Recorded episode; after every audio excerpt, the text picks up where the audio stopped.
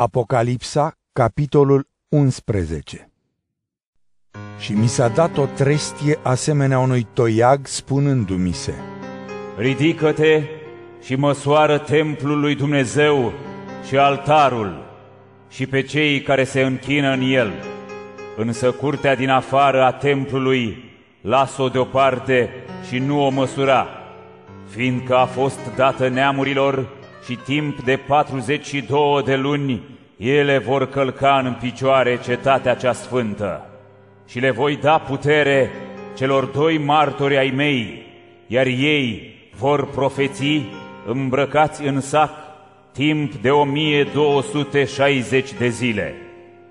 Aceștia sunt cei doi măslini și cele două sfeșnice care stau înaintea stăpânului pământului. Și dacă vrea cineva să-i vatăme, va ieși foc din gura lor și îi va mistui pe dușmanii lor. Așa trebuie ucis oricine va vrea să îi vatăme.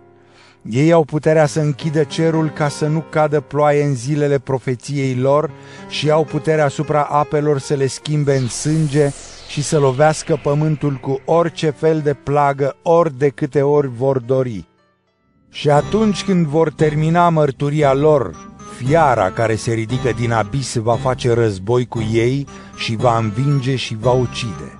Și trupurile lor vor fi în piața orașului celui mare, care în înțeles duhovnicesc se numește Sodoma și Egipt, unde și Domnul lor a fost răstignit. Și timp de trei zile și jumătate, oameni din felurite popoare și triburi, și limbi și neamuri, vor privi trupurile și nu vor lăsa să fie îngropate și locuitorii pământului se vor bucura de moartea lor și se vor înveseli și își vor trimite daruri unii altora, pentru că acești doi profeți fuseseră un chin pentru locuitorii pământului. Și după cele trei zile și jumătate, Duhul vieții de la Dumnezeu a intrat în ei și ei s-au ridicat în picioare și toți cei care îi priveau au fost cuprinși de groază și au auzit o voce puternică din cer care le-a spus Urcați aici! Iar ei s-au înălțat la cer într-un nor și dușmanii lor i-au privit.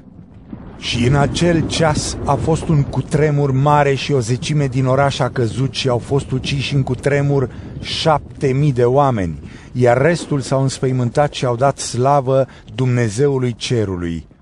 Al doilea vai a trecut.